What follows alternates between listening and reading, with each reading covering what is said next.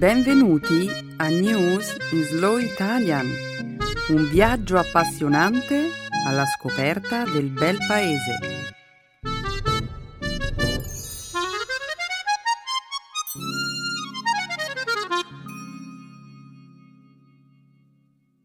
Oggi è giovedì 7 marzo 2013. Benvenuti al nostro programma settimanale News in Slow Italian. Ciao a tutti! Come al solito, cominciamo la nostra trasmissione con la rassegna di alcuni fatti d'attualità. Oggi parleremo della morte del presidente venezuelano Hugo Chavez, del ritorno dell'indice Dow Jones Media industriale al suo livello pre-recessione nel 2007, del trattamento farmacologico di una bambina che l'ha guarita dall'HIV e infine parleremo della diplomazia del basket. Il viaggio di Dennis Rodman nella Corea del Nord?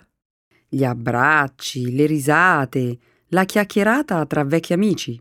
Un sacco di amore, Beatrice, un sacco di amore.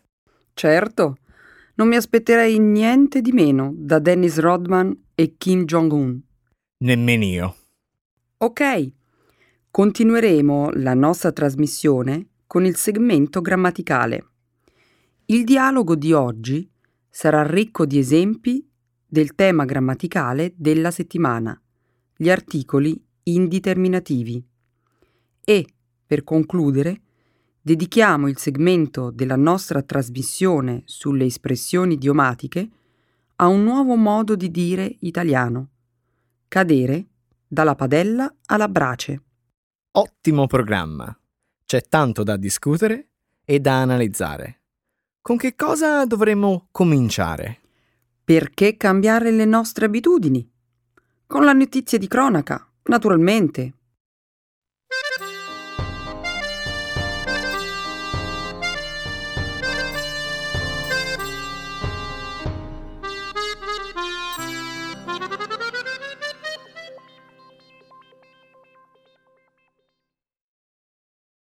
È morto il presidente venezuelano Hugo Chavez.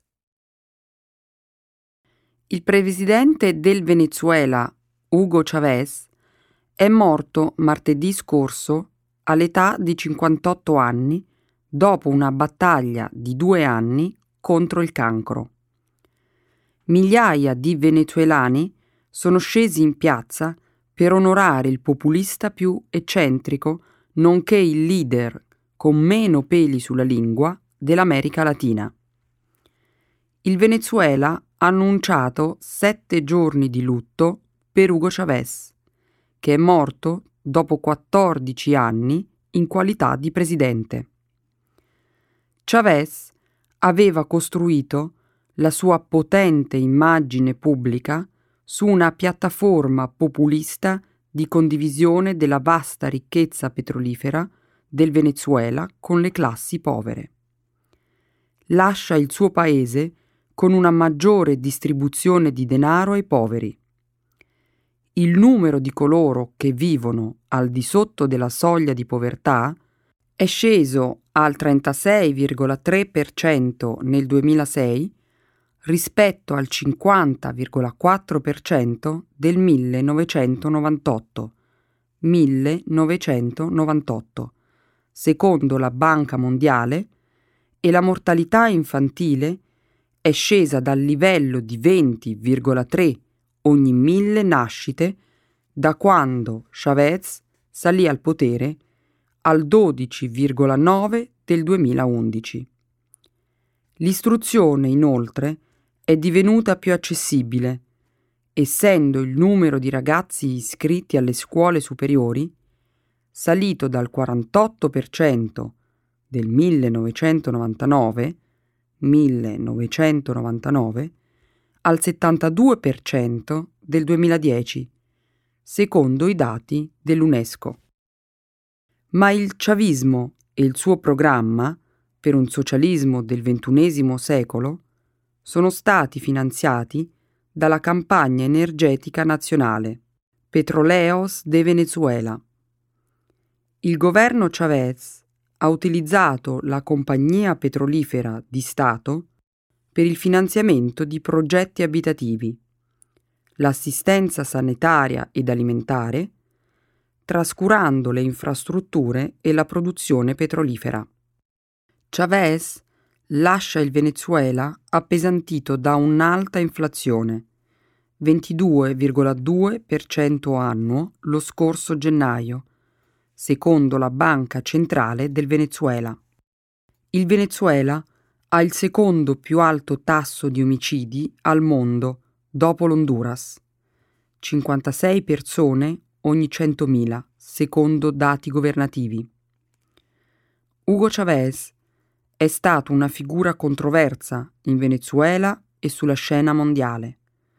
È stato un forte critico degli Stati Uniti e ha ispirato una rinascita della sinistra in America Latina. Accusò gli Stati Uniti di cercare di orchestrare il suo rovesciamento. In uno dei suoi insulti più memorabili, Chavez disse a proposito di Bush nel 2006 davanti all'Assemblea generale delle Nazioni Unite, il diavolo è stato qui ieri e l'odore di zolfo si sente ancora oggi. Un Venezuela profondamente diviso si prepara a scegliere un nuovo presidente per sostituirlo.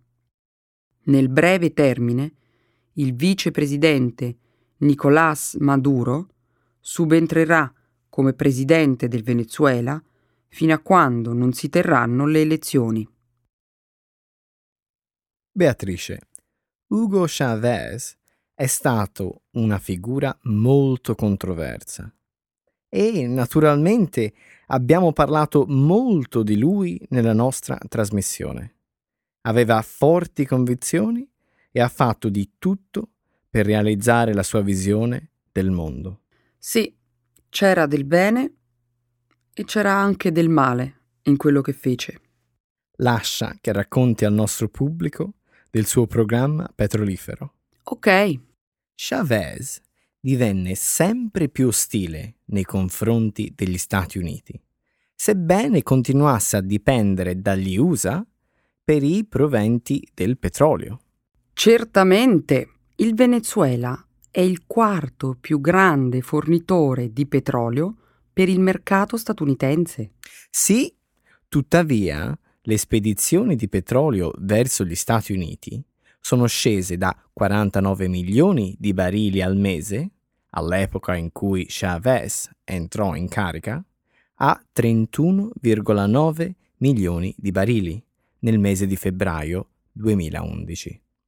La Citgo Petroleum Corporation, la società petrolifica del Venezuela, è stata impiegata da Chavez per distribuire petrolio da riscaldamento a prezzo ridotto alle famiglie americane a basso reddito. Sì, questo è vero, ma era parte di un ambizioso programma mirato a criticare la politica di Washington nei confronti delle classi povere. Sì, c'era senza dubbio un aspetto politico, ma donando milioni di litri di petrolio dal riscaldamento nel 2005 la Citgo e Petroleos de Venezuela hanno aiutato più di 1,7 milioni di persone a riscaldare la propria casa. Eh, lo so. E non solo le case delle persone a basso reddito, anche le comunità tribali e i ricoveri per i senza letto hanno beneficiato dal petrolio a prezzo ridotto. Lasciami finire questa notizia con le parole del presidente Obama. Mentre il Venezuela inizia un nuovo capitolo della sua storia, gli Stati Uniti rimangono impegnati nelle politiche che promuovono i principi democratici, lo Stato di diritto e il rispetto dei diritti umani.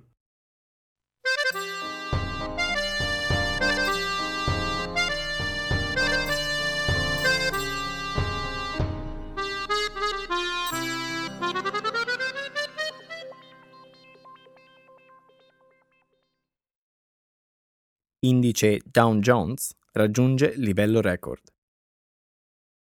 L'indice azionario Dow Jones di New York ha stabilito un nuovo massimo storico lo scorso lunedì. Il Dow Jones Media Industriale ha raggiunto martedì un livello record, salendo di oltre 125 punti per chiudere a quota 14.253,77. 14.253,77.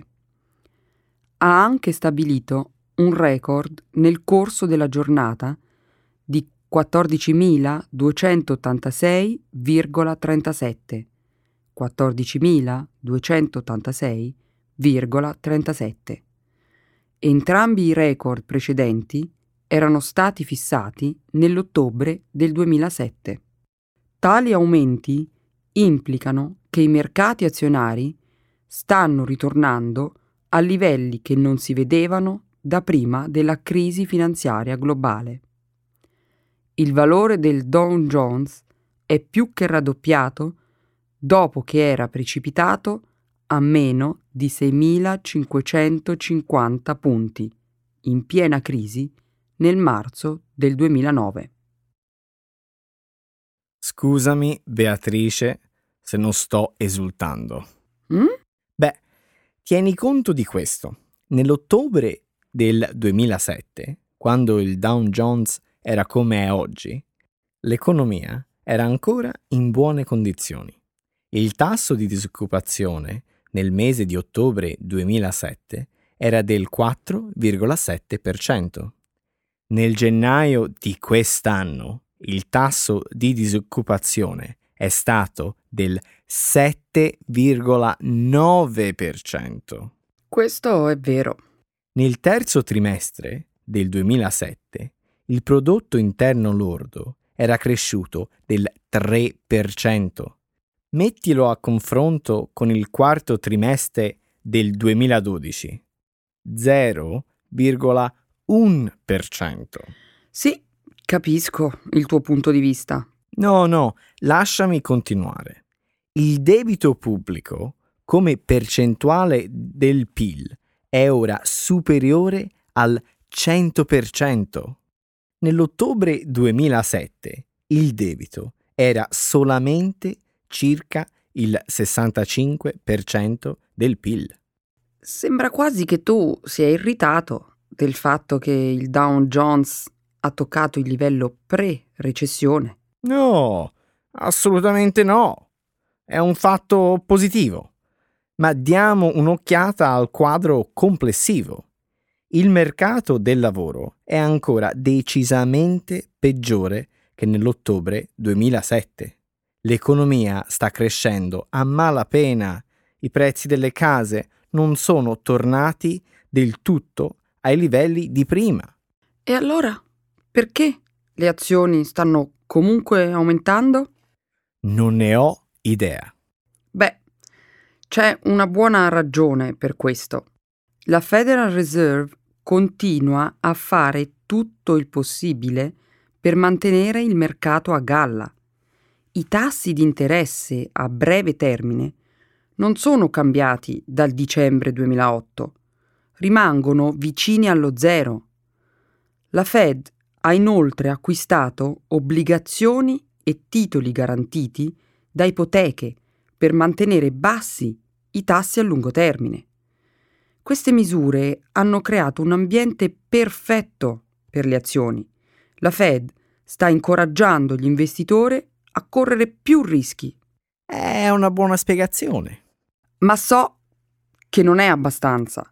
Comunque, Alberto, spero che tu ed io possiamo presto riferire nel nostro programma che le cose sono migliorate. Il mercato del lavoro, gli stipendi, i prezzi delle abitazioni, eccetera, eccetera. Ah, io spero che questo giorno arrivi presto.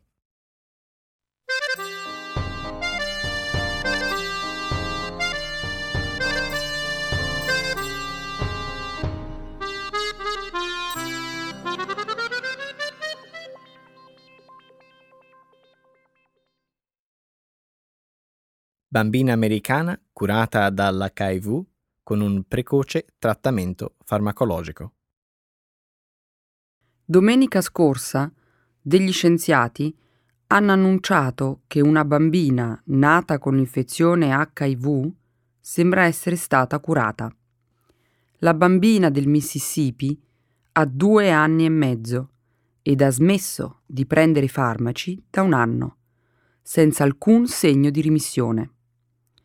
La madre della bambina non sapeva d'essere affetta dall'HIV ed è risultata positiva appena prima di partorire. Dato che alla madre non le fu dato alcun trattamento prenatale contro HIV, i medici sapevano che la bambina era ad alto rischio di infezione. Già da quando la bambina aveva solo 30 ore di vita, le somministrarono tre farmaci contro l'HIV, prima che i test di laboratorio confermassero l'infezione. Il trattamento è stato continuato per soli 18 mesi. Cinque mesi più tardi, la madre e la bambina tornarono per una visita medica. I medici hanno fatto dei test per vedere se il virus era tornato alla bambina ed erano stupiti nel trovare che non era tornato. In tutto il mondo 300.000 bambini nascono sieropositivi ogni anno. Negli Stati Uniti d'America la cura prenatale e test di routine per identificare l'infezione all'HIV durante la gravidanza hanno abbassato il numero dei casi al di sotto dei 200. Si tratta di un grande passo avanti. Questo prova che l'HIV può essere potenzialmente curabile nei neonati. Eh sì, anche gli scienziati e i medici sono molto ottimisti, soprattutto perché questa bambina è stata trattata con uno dei farmaci ampiamente disponibili. Questa terapia è già stata usata per trattare l'infezione da HIV nei neonati. Che cosa è stato veramente grandioso in questo caso, quindi?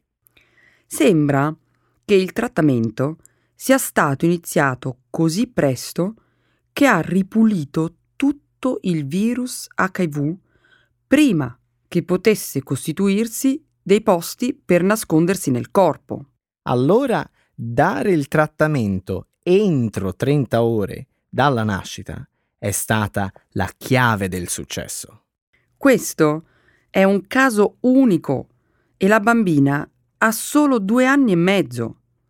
La bambina è ora funzionalmente guarita, il che significa che è in remissione a lungo termine. Ora i medici hanno bisogno di seguire questa bambina per comprendere le implicazioni a lungo termine per lei. Devono anche essere in grado di ripetere questi risultati per aiutare altri bambini.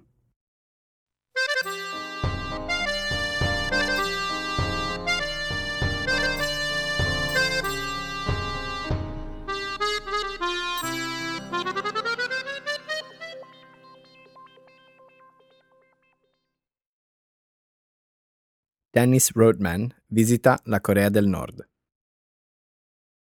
Dennis Rodman, un ex giocatore dell'NBA basketball americano, una vecchia stella dei Chicago Bulls, fa storia con una inattesa missione di diplomazia del basketball.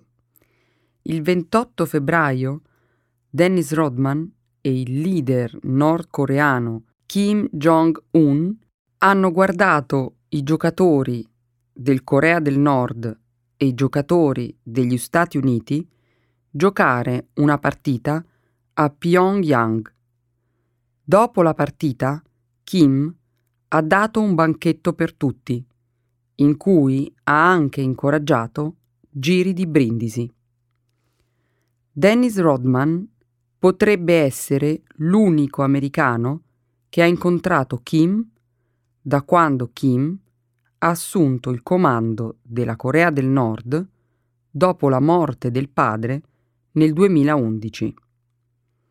Dennis ha visitato la Corea del Nord il 26 febbraio insieme a tre giocatori professionisti di basketball.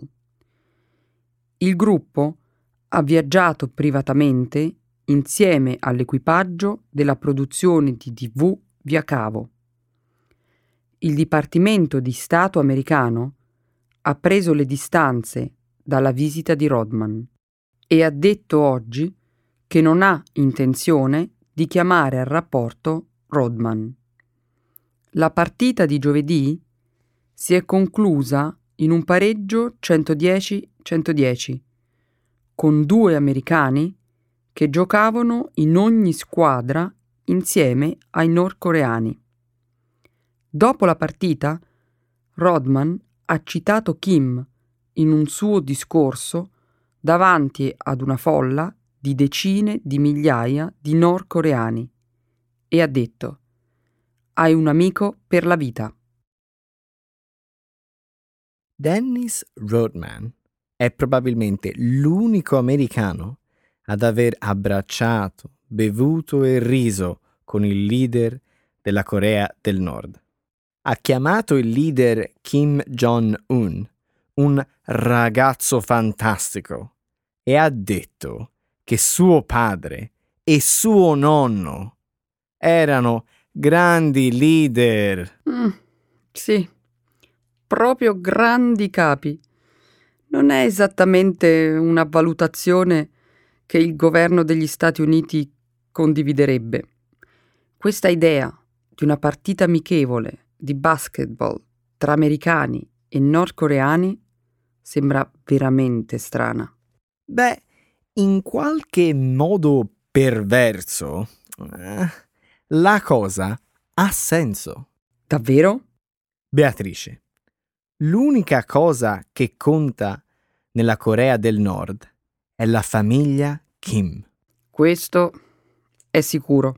Quindi, è ben noto che la famiglia Kim ha sempre apprezzato il basketball americano. Il defunto Kim Jong-il era un grande fan dei Chicago Bulls e Michael Jordan. Kim Jong-un, come suo padre, si è rivelato un grande fan del basketball. Quando il segretario di Stato americano Madeleine Albright ha visitato la Corea del Nord nel 2000, gli diede un pallone di basketball firmato da Mr. Jordan. Beh, il basketball non è l'unica passione della famiglia Kim. Kim Jong-il ha avuto un'enorme collezione di film. Tra i suoi film ci sono stati James Bond e Daffy Duck. Proprio così. Vedo un sacco di opportunità diplomatiche perse, mia cara Beatrice. Ovviamente il Dipartimento di Stato non è stato in grado di convincere il regime della Corea del Nord a rinunciare al suo programma nucleare, ma può essere Dennis Rodman o James Bond o Daffy Duck che può rendere questo possibile.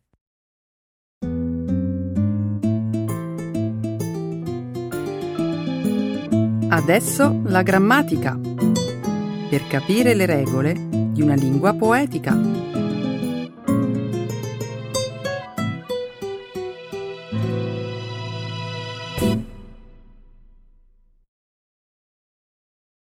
Indeterminate articles. Beatrice, sai che lo scorso fine settimana sono andata all'ippodromo a vedere una bellissima corsa di cavalli. Ho anche fatto delle scommesse. Ma ho sempre perso. Bello!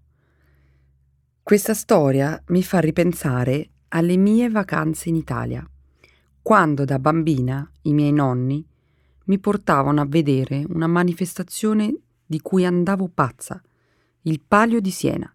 La conosci? Devo essere sincero? No. Mm, vergognati! Da italiano dovresti conoscerla. È una corsa di cavalli davvero entusiasmante. Pensa, il palio si corre a Siena sin dal 1644. 1644. Davvero? Sono stato a Siena una volta, ma non sapevo ci fosse l'ippodromo. Ma no. Allora non sai proprio nulla. Ma perdonami, Beatrice, ma quando sono stato a Siena, forse sono stato troppo distratto dal cibo e dal buon vino locale che ho completamente ignorato questa corsa. Sicuramente, quando eri a Siena, la corsa del palio non si correva, altrimenti sarebbe stato impossibile ignorarla. È un evento importantissimo per la città e per tutti i suoi abitanti. Ma davvero? Certo. Dai, dimmi tutto. Vado pazzo per le corse di cavalli. Il palio è una corsa che si compie due volte l'anno e precisamente una si svolge fino a giugno e un'altra a metà agosto. Quindi in estate, quando fa caldo e il tempo è bello. Già mi piace. I cavalli e i suoi fantini rappresentano le diverse contrade di Siena, ognuna con un proprio confine, un nome, uno stemma e una divisa. Tipo? Per esempio c'è la contrada dell'aquila, quella del bruco, della giraffa, oppure della lupa e così via. Che ganzo! È così che dicono i toscani per dire che bello, no? E bravo Alberto. Poi devi sapere che soltanto 10 contrade su 17 possono correre il palio, con un cavallo che viene loro assegnato pochi giorni prima della corsa e per estrazione a sorte. Vuoi dire che le contrade e i loro fantini non possono scegliere i cavalli prima della corsa? Quindi è una questione di fortuna avere il cavallo più veloce. Esattamente. Fantastico. Soltanto ad ascoltarti, questa corsa già mi mette adrenalina. La corsa si svolge nella famosa piazza del campo dove gli spettatori affluiscono in massa. I fantini montano i cavalli senza sella e devono percorrerla per tre volte. Senza sella? Deve essere pericoloso. Infatti lo è. Ci sono due curve pericolosissime nel tracciato, dove spesso i fantini cadono da cavallo. Ma ciò che conta non è che il fantino arrivi al traguardo, ma che sia il cavallo a farlo. Vuoi dire che, anche se il cavallo arriva senza fantino, può vincere? Certo, è accaduto moltissime volte. Affascinante. Già mi sono innamorato di questa festa. Hai detto bene, Alberto. È una vera festa. E non soltanto una corsa ci sono quattro giorni di celebrazione, dove tutti i cittadini ammirano e partecipano ai cortei, alle corse di prova, alla preparazione e benedizione dei cavalli, alle varie manifestazioni e poi tanto, tanto altro. Beatrice, sai che ti dico? Faccio il biglietto e vado. Non posso perdermi la prossima corsa. Ma si può scommettere sui cavalli? Alberto, sei incorreggibile. No, non si può. Ecco le espressioni, un saggio di una cultura che ride e sa far vivere forti emozioni.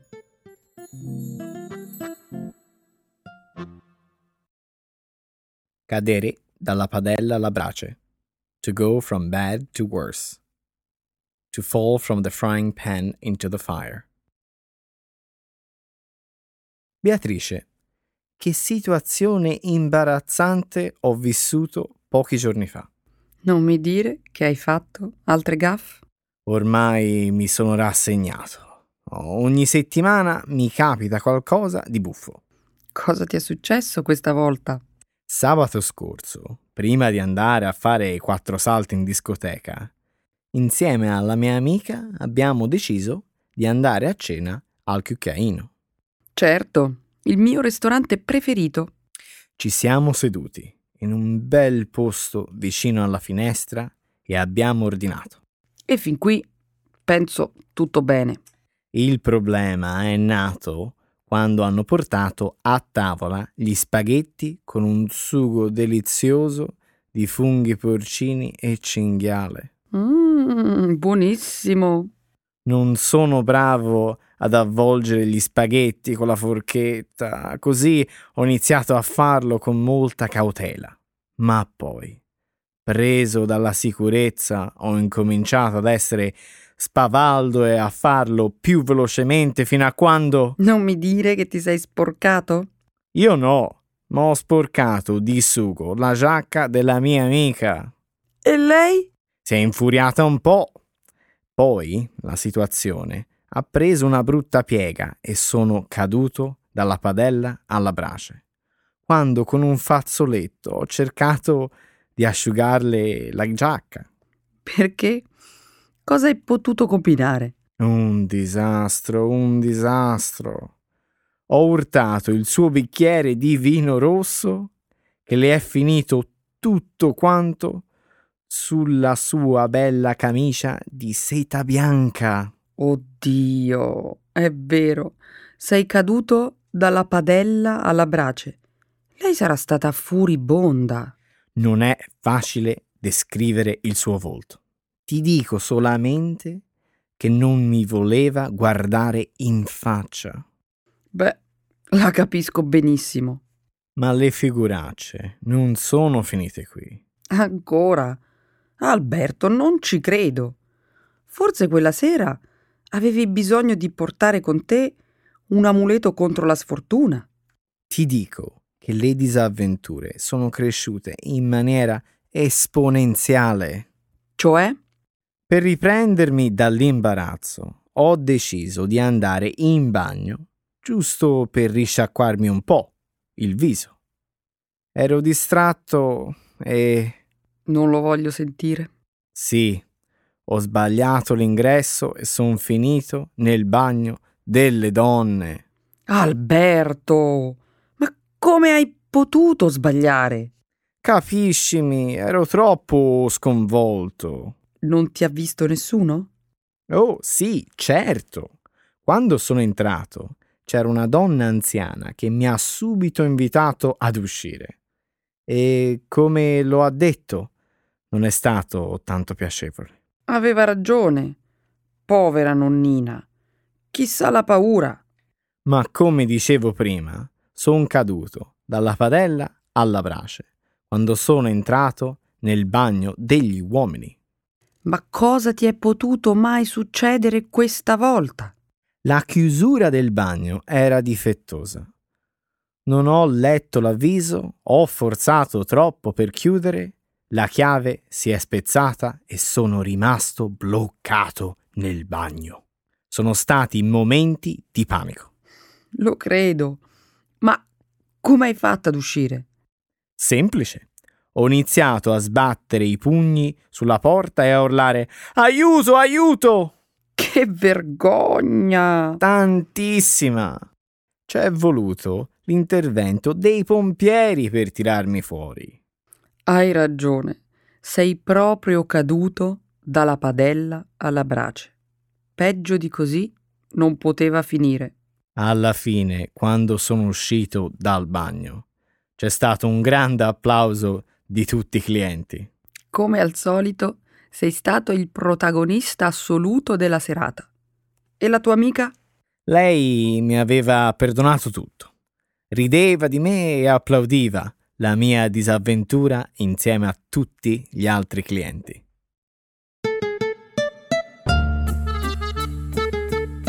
Carissimi ascoltatori, speriamo che vi sia piaciuto anche questo, questa registrazione di questa settimana. Eh sì, Alberto, come potrebbe non piacergli? Diciamo sempre tante cose interessanti. Ciao a tutti e alla prossima settimana. Hai ragione Beatrice, specialmente te dici tantissime cose interessanti. Di nuovo, ciao a tutti. Ciao ciao.